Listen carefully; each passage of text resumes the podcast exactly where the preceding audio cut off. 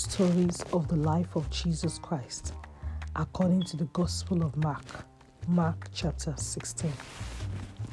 After the Sabbath day, very early in the morning at sunrise, Mary Magdalene and Mary, the mother of James, and Salome went to Jesus' tomb carrying spices with them to embalm his body. And on their way going, they wondered amongst themselves who was going to roll away the stone for us, for it was too large. Now, when they looked up, they saw that the stone had been rolled away, and they entered into the sepulchre, and there they found a man clothed in white and sitting at the right side of where Jesus' body was laid. And they were afraid, and the man told them not to be afraid, for they seek Jesus of Nazareth, whom was crucified and buried, and behold, he is risen. Hallelujah. As they had seen. His tomb is empty, for he is no longer there. The man told them to tell his disciples, including Peter, that he is going ahead of them to Galilee, just as he had told them. And quickly they dashed out of the sepulchre, running as quickly as they could, confused and afraid, but not talking to anyone. Now Jesus was risen early first day of the week. He appeared first to Mary Magdalene, out of whom he had driven out seven demons. Hmm. She went to Jesus' disciples who were mourning and crying and told them that Jesus is alive and she had seen the Lord, but they did not believe. Then Jesus also appeared to two of his disciples who were walking along the countryside in another form, and they also went and told his disciples, but they did not believe them either. Then Jesus appeared to the eleven disciples before he re- but he rebuked them for their lack of belief. Thus he rebuked them for their unbelief, because they believed not them which had seen him after he was risen. Then Jesus said unto them, Go ye into the world and preach the good news to all the human race. He that believes and is baptized shall be saved, but he that believeth not shall be condemned. And this sign shall follow them that believe. In my name they shall cast out devils. They shall speak in new tongues. They shall take up serpents and of and drink anything poisonous, and it shall not hurt them. And they shall lay hands on the sick, and they shall recover. Amen. So after the Lord had spoken into them, he was received up into heaven and sat at the right hand of God. That's a place of honor.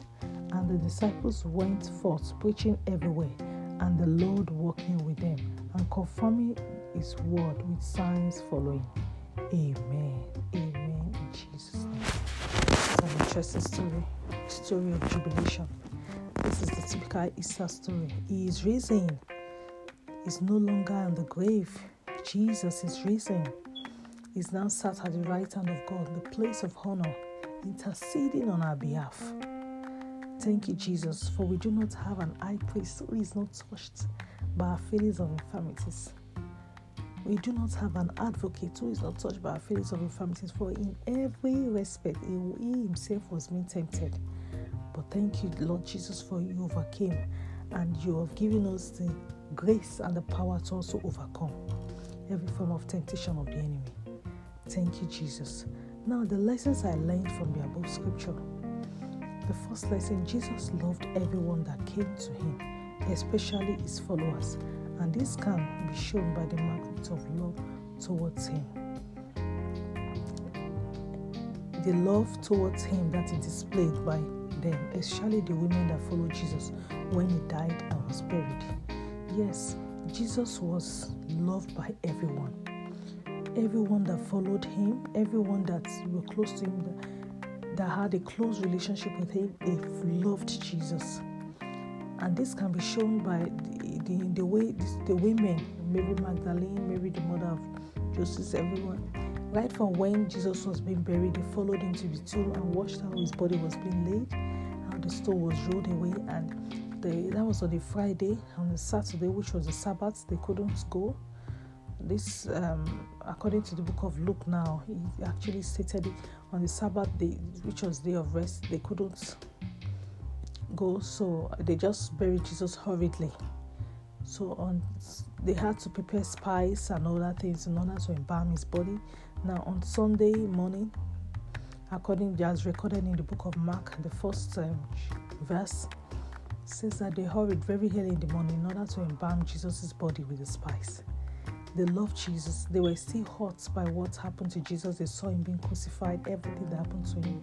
So his disciples, eleven of them, they were locked up in a room, still weeping, mourning, and all that. And the women, they were women of courage and full of love. Full of love. They couldn't just get over the fact that Jesus was gone. Very early in the morning, they took their spice and were going to embalm him. And behold, they were still discussing on the way who is going to roll away the stone. The stone was so big. While they were discussing, when they looked up, behold, the stone had been rolled away.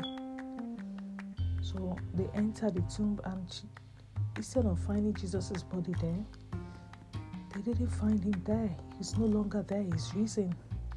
They saw a man dressed in white, sat at the right hand of where Jesus' body was laid them, What are they looking for? He's no longer here as they can see, he's risen. And he said that he should tell his disciple Peter that he has gone ahead, and his other disciples, he has gone ahead of them to Galilee. And the women, so they were full of, they were shocked, excited, confused, everything. And they dashed out of the sepulchre and ran as their legs could carry them. They walked so quickly, ran they didn't speak to anyone on the way. And when they got to the disciples, they told the disciples, the book of Mark recorded that they told the disciples, but they didn't believe her. Jesus appeared in another form to two of his other disciples walking along the countryside. In the book of Luke, recorded that the place where they were walking is Emmaus. And they didn't, and when Jesus, but when Jesus appeared to the eleven of disciples where they were locked up in the room for fear of the authorities, thinking that they might arrest them because of what they did to Jesus. And Jesus appeared unto them. And the book of Luke is recorded that when Jesus appeared unto them, he told them, Peace be still. Shalom. Peace. He spoke peace to them.